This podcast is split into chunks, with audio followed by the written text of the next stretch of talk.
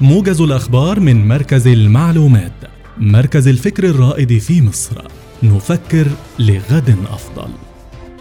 في إطار احتفالات مصر والقوات المسلحة بالذكرى الخمسين لانتصارات أكتوبر المجيدة وضع الرئيس عبد الفتاح السيسي رئيس الجمهورية القائد الأعلى للقوات المسلحة يرافقه الفريق أول محمد زكي القائد العام للقوات المسلحة وزير الدفاع والإنتاج الحربي والفريق أسامة عسكر رئيس أركان حرب القوات المسلحة إكليلا من الزهور على النصب التذكاري لشهداء القوات المسلحة بمدينة نصر. وعزفت الموسيقات العسكرية سلام الشهيد في تقليد عسكري أصيل وفاء لشهداء مصر الأبرار.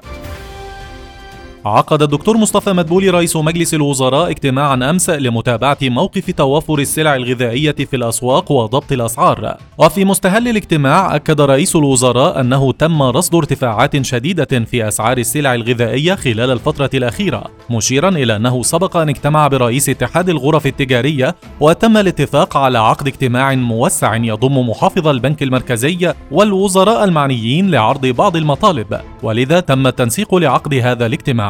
وخلال الاجتماع تم استعراض مختلف الجوانب الخاصة بمبادرة خفض الأسعار للسلع الأساسية وتم التوافق على أن يتم الإعلان الأسبوع المقبل عن جميع التفاصيل الخاصة بها بالتنسيق مع البنك المركزي والوزارات المعنية.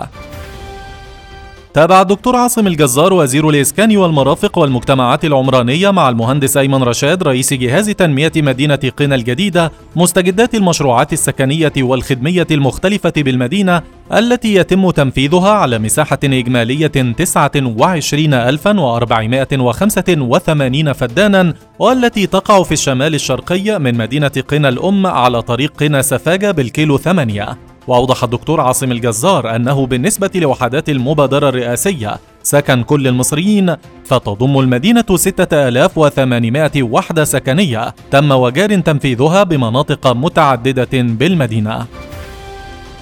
تابع رئيس الهيئة العامة للمنطقة الاقتصادية لقناة السويس وليد جمال الدين صباح أمس الثلاثاء افتتاح مصنع وادي السيليكون وخط إنتاج العلامة التجارية إنفينكس داخل نطاق المطور الصناعي تيدا مصر بالمنطقة الصناعية بالسخنة.